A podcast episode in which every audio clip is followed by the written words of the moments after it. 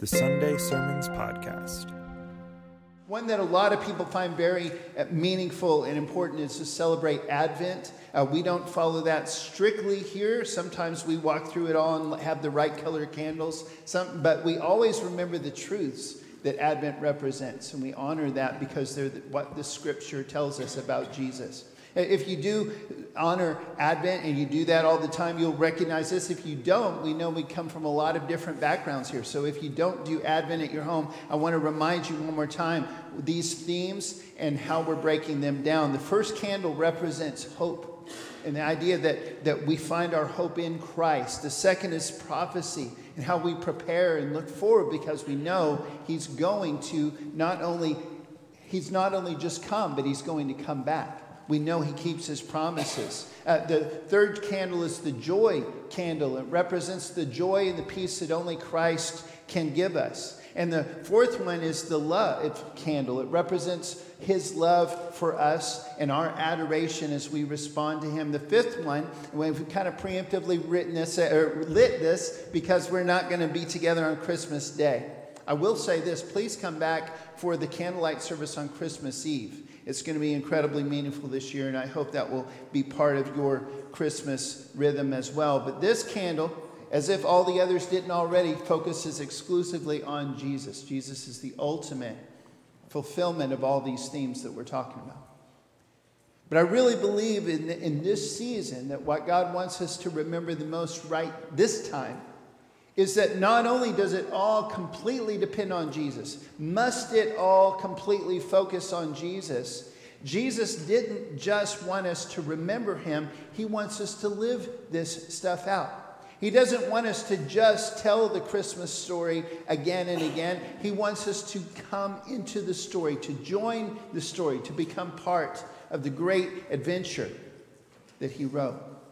He was communicating something to us by showing up, communicating something to us. The Apostle John, he starts his story of Jesus uh, remembering that Jesus was here long before there was even a world. He uses a term that Aristotle used to talk about that there had to be somewhere, somehow, there had to be a supreme, ultimate source for truth some sort of a, an ultimate source for what is good in the world. There had to be something. He, he called this logos, which literally just means word in Greek. John uses this term to say, hey, guess what? We know who that is.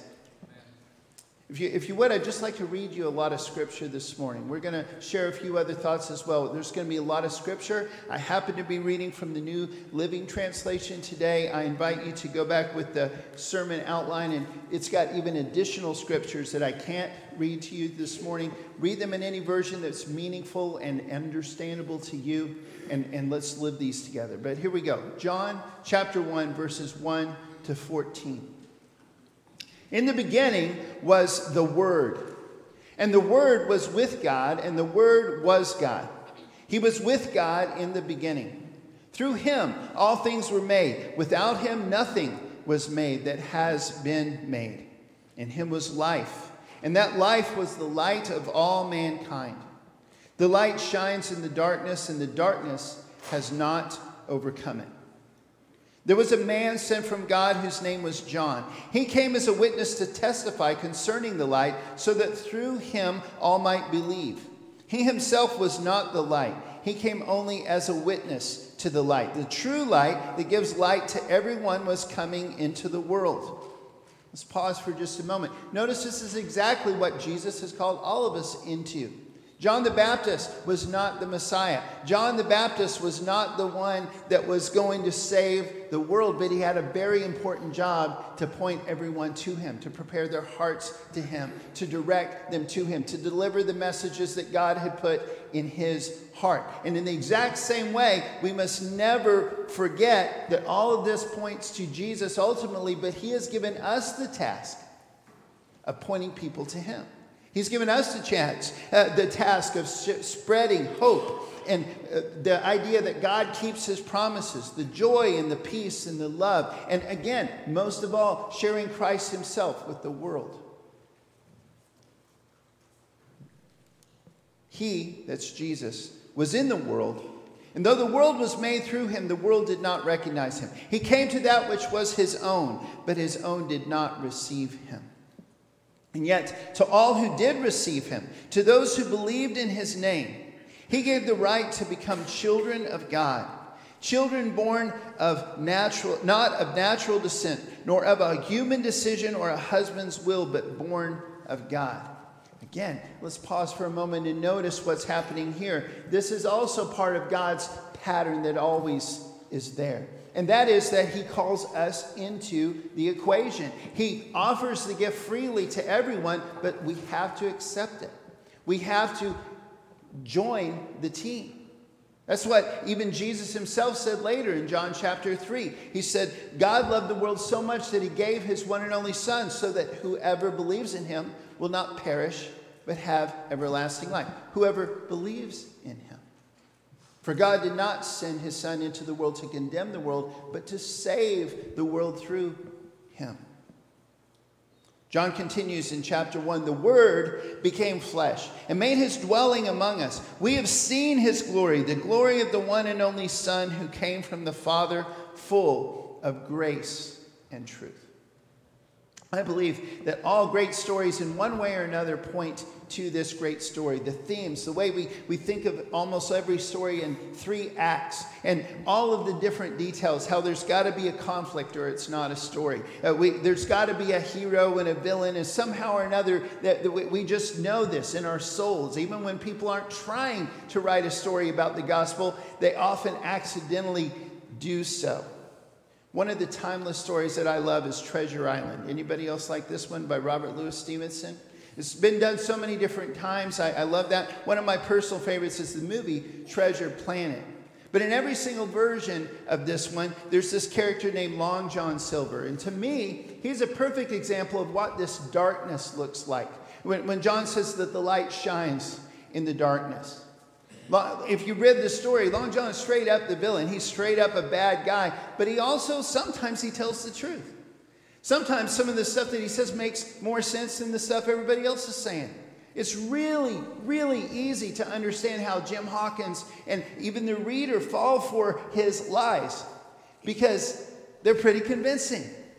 He's also a really good cook. He's a really effective leader. There's a lot of great things about him. He's not just straight up chewing the scenery evil every single day of his life. That's how darkness is it blinds you. It's easy to get lost in, it's easy to see how people can get lost in it. It's not a judgment, it's just when you turn the light on, everything else makes sense. And that's Jesus. And that's the truth that we have to share. That's the Jesus we point to because Jesus himself said, I am the way, the truth, and the life, and no one comes to the Father except through me. And so, like we talked about last week, we lovingly reach out and we share that one way to life, that one ultimate truth with the world. It's a gift of love. Again, uh, we're focusing mostly today on what God wants us to do about the gifts He's given us. But again, it all points back to Him. Those people who are, it's their job to detect counterfeit money. You might know this, you might not. But they don't study all the ways to counterfeit money, they just study money. They know what it smells like, what it feels like. They know what it looks like in certain lights. They know what it looks like when you hold it up to the light. They know all the different versions of it. They know exact they just know because they study it so much. And then when they see a counterfeit, they, they get it instantly. They, know, they, they just know. Are you with me? And that's the same way that we have to focus on Christ, focus on the truth, follow the way that He's given us, and then everything else makes sense. I love how Jesus used stories to teach us things, and several of his stories had to do with people being responsible for something. Another common theme was he talked about treasure. Here's two little short ones back to back talking about treasure. He says, The kingdom of heaven is like treasure hidden in a field. When a man found it, he hid it again. And then, in his joy, he went and sold all he had, and he bought that field. Again, the kingdom of heaven is like a merchant looking for pearls. And when he found one of great value, he went away and sold everything that he had and bought it. Isn't that just like what God did, sending his son to save us? Doesn't the person who finds the treasure sound like God? And yet it also has to, it has to represent us and how we respond to that gift that he's given to us. I, I, know a lot of gifts will be given in one way or another in this next week. And I know that when we give a gift, we always are hoping the person's going to like it, right? We also hope they're going to use it. I mean, if you give somebody a shirt, you're hoping you're going to see that shirt on them one day, right? Imagine somebody gives somebody something really extravagant, like, like a car.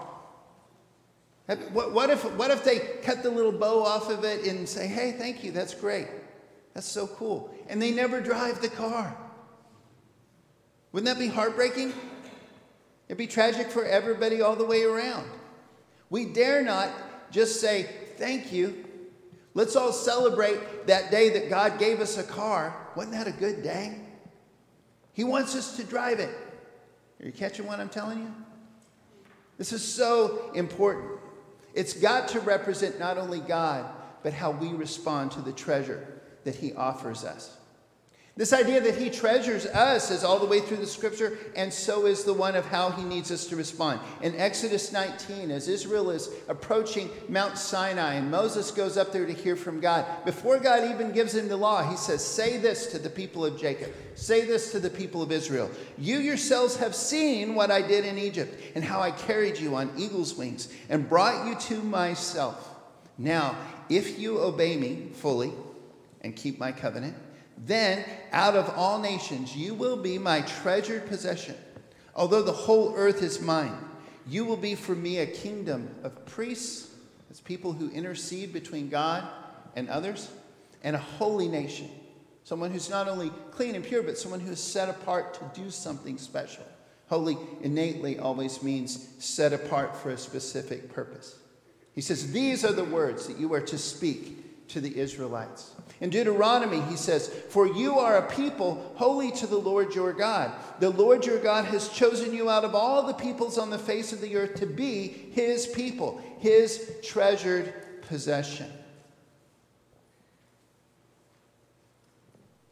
I'd like to use some imagery from the story Treasure Island this morning, if we could. And I, I, I want to acknowledge that in many, many, many ways, Jesus Christ himself is a treasure.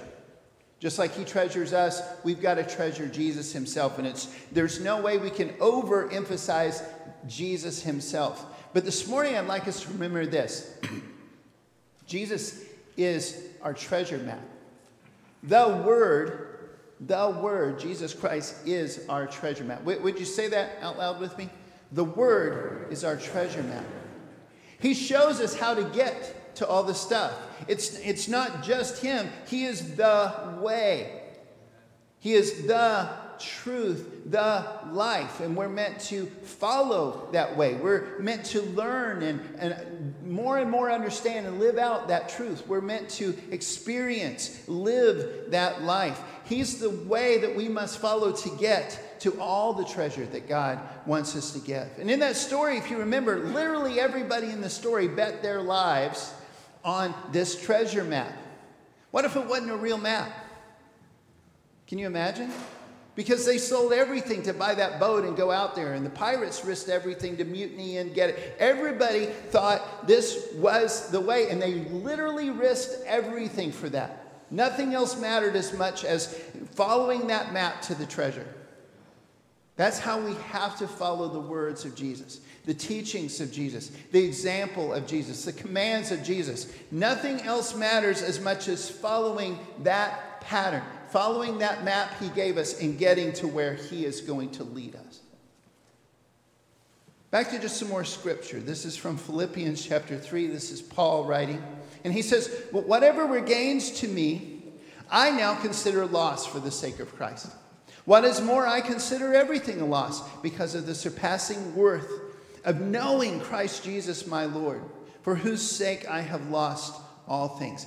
I consider them garbage, that I may gain Christ and be found in him, not having a righteousness of my own that comes from the law, but that which is through faith in Christ, the righteousness that comes from God on the basis of faith.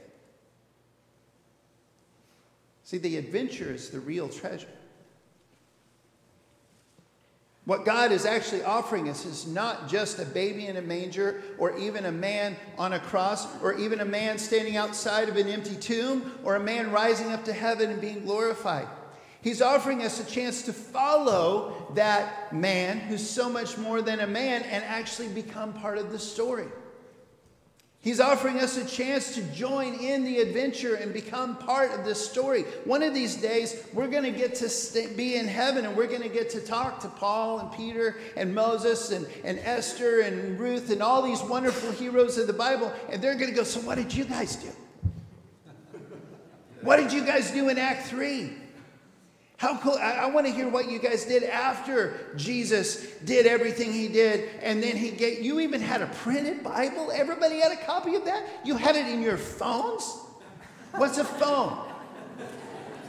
What did you guys do about it? You guys had you guys had access to everything that's ever been written about Jesus in your in a thing you carried around. Did you study it? What did you do about it? Can you imagine? We're going to get to hear their stories and ask our questions. They're going to have questions for us. What are we going to tell them? Paul continues in Philippians Therefore, if you have any encouragement from being united with Christ, any comfort from his love, if any common sharing in his spirit, if any tenderness and compassion, then make my joy complete by being like minded, by having the same love, by being one in the spirit and one mind. Do nothing out of selfish ambition or vain conceit. Rather, in humility, consider others above yourselves, not looking to your own interests, but each of you to the interests of others. In your relationships with one another, have the same mindset as Christ Jesus, who, being in his very nature God, did not consider equality with God something to be used to his own advantage. Rather, he made himself nothing by taking the very nature of a servant and being made in human likeness. And being found in appearance as a man, he humbled himself by becoming obedient to death, even death on a cross. Therefore, God has exalted him to the highest place and gave him the name that is above every name, that at the name of Jesus, every knee should bow in heaven and on earth and under the earth, and every tongue acknowledge that Jesus Christ is Lord to the glory of God the Father. Therefore, my dear friends, as you have always obeyed, not only in my presence, but now much more in my absence, listen, continue to work out your salvation with fear and trembling. For it is God who works in you to will and to act in order to fulfill his good purpose. Times like Christmas, it's so important to look back and to realize the things that only Jesus could have ever done and celebrate that he did them. But we must not just let the car stay in the parking lot. We've got to drive it. When it says work out your salvation, we don't have to earn our salvation, but part of what he saved us from was living life without him. Part of what he saved us into was living life as a vital character in the great adventure. We must not miss that. We must not miss that we are still living out this salvation. We are fulfilling his dreams. We're making his dream come true. We're following that map. We're claiming that treasure. We're being transformed along the way. What an amazing gift. We dare not just say, Thank you. We dare not not say thank you either, but we can't just stop there. We've got to live it. Philippians 3, Paul says, Not that I have already obtained all this or already arrived at my goal, but I press on to take hold of that for which Christ Jesus took hold of me. Brothers and sisters, I do not consider myself yet to have taken hold of it. One thing I do, Forgetting what is behind and straining toward what is ahead, I press on toward the goal to win the prize for which God has called me heavenward in Christ Jesus. Second Corinthians, he says, For what we preach is not ourselves, but Jesus Christ as Lord, and ourselves as your servants for Jesus' sake. For God said, listen, this is so cool. For God, who said, Let light shine out of darkness, made his light shine in our hearts to give us the light of the knowledge of God's glory displayed in the face of Christ. The same one who spoke with Jesus Christ, the Word, part of the whole mix, every single part of it. The one who spoke light into existence, who spoke the universe into existence. He's the same one who tells us to go, to spread the gospel. He's the same one who tells us, live this way, and empowers us to do so by putting his spirit in us. The same one who created everything that there is, that person with all that power, he is the one who empowers you to live this adventure. Never think that you can't do it. You can, not you alone, not me alone, but you can because the Spirit of God is in you. That's why Paul continues We have this treasure in jars of clay. These are the jars of clay, these fleshly bodies that we wear around until we finally get to heaven. We have this treasure in jars of clay to show that this all surpassing power is from God and not from us. We are hard pressed on every side, but not crushed, perplexed, but not in despair, persecuted, but not abandoned, struck down, but not destroyed. We always carry around in our body the death of Jesus, so that the life of Jesus may also be revealed in our body.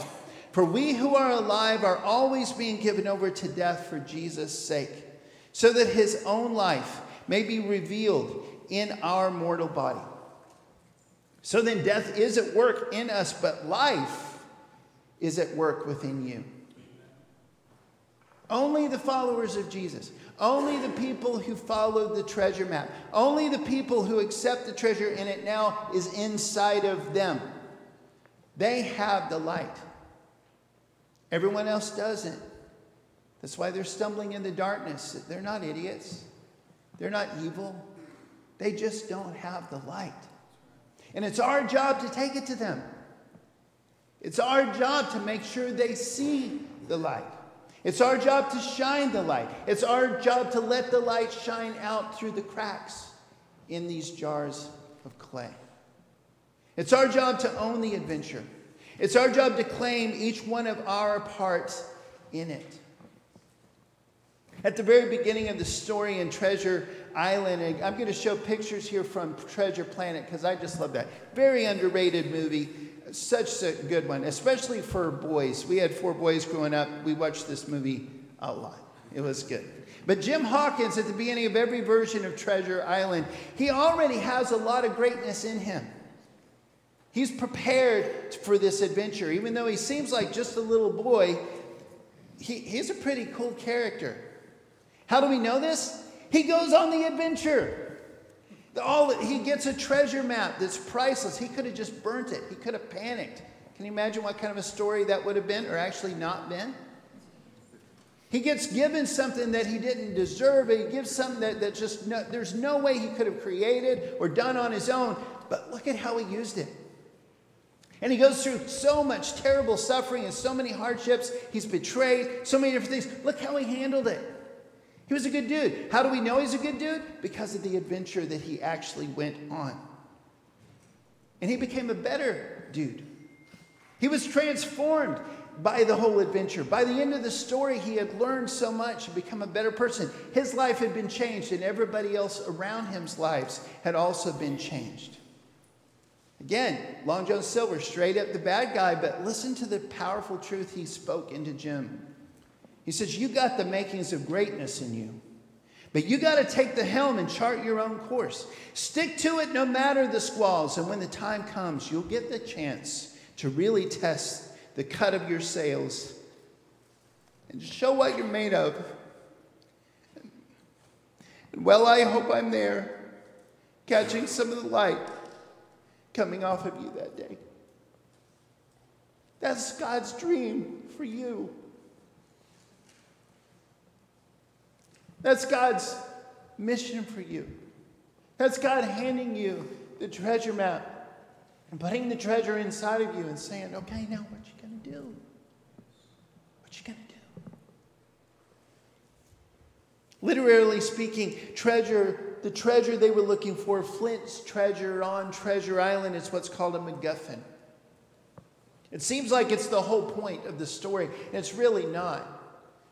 It's what everybody's fighting over and what everybody's sacrificing for, and everybody's doing something. But actually, by the end of the story, you realize that it's really about them all becoming who they're supposed to be, learning to do the right thing. Are you following me on that? It's like any great story, there's so much more going on than just the thing that seems to be going on.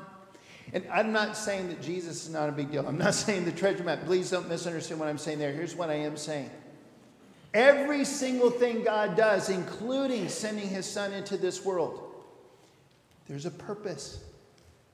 Creation, the law, the, the, sending his son as a baby, letting him grow up and experience life as a human being. Every single thing that God did, including Jesus' sacrifice and resurrection, everything, his great commission telling us to go and to do it, him putting so much in our feeble hands and trusting us to get it done. All of it is about so much more than just, oh, so that's how the story goes. He wants us to become like Him. He wants us to see the world the way He sees it. He wants us to be transformed. He wants as many people as possible to get into that. And on top of that, here's the icing on the cake the wrapping on the package, if you will. On top of all of this, there is also treasure in heaven. Would you say that out loud with me? There is also treasure in heaven. If we keep faithfully investing everything that God gives us, if we accept His gift and use it, not only will this be a great adventure, but on the other side, there's going to be an even greater adventure that we can't even imagine. Another great story that's timeless because I think in one way or another it points to the gospel too is Spider Man. Any Spider Man fans out there? In every version of Spider Man, somehow or another, there's the line with great power comes great responsibility. That's what we got. So, again, let me ask you just a question. We're about to wrap up here, but what would have happened if Jim just threw that map away? What would have happened if baby Jesus would have just grown up and lived a good life there in Israel? Good, upstanding citizen, married, had some kids. What if, what if we don't do the adventure that God has called us into? What if even one of us misses what God has created us to do? Something huge is going to be missing. Something big is going to get broken. And that's why the writer of Hebrews says, See to it, brothers and sisters, that none of you has a sinful and unbelieving heart that turns away from the living God, but encourage one another daily. On Christmas Day, absolutely, but every day daily, as long as it is called today, so that none of you may be hardened by sin's deceitfulness. We have come to share in Christ if indeed we hold our original conviction firmly to the very end. This morning we're going to sing one more song. You're going to have a chance to make a public decision if you want to. You can keep it private if you need to. But I'm asking you this morning to do these things. Accept this map that you've been given and don't burn it up in the fireplace. Don't panic. Don't throw it away. Don't say, well, how do we know it's real? Accept it and see what happens. Follow it. Sell everything and, and, and buy that treasure. Are you with me? If you've never done that yet in your life, do it. And if you've got the map and you've had it for a long time, and you've had Jesus and other people speaking love and truth into you for a long time, but you've never given him everything, you've never 100% committed, you've never 100% just become part of this adventure, given everything to Jesus, I invite you to do that today. If you've been serving him some, but you really care more about earthly treasure than you care about treasure in heaven, I invite you this morning Switch that the way it really needs to be. Focus on laying up treasure in heaven more than any treasure on this earth. Let's not waste the gift that we've been given. Let's never stop pointing to Jesus, but let's not disappoint Jesus by not playing the part he gave us to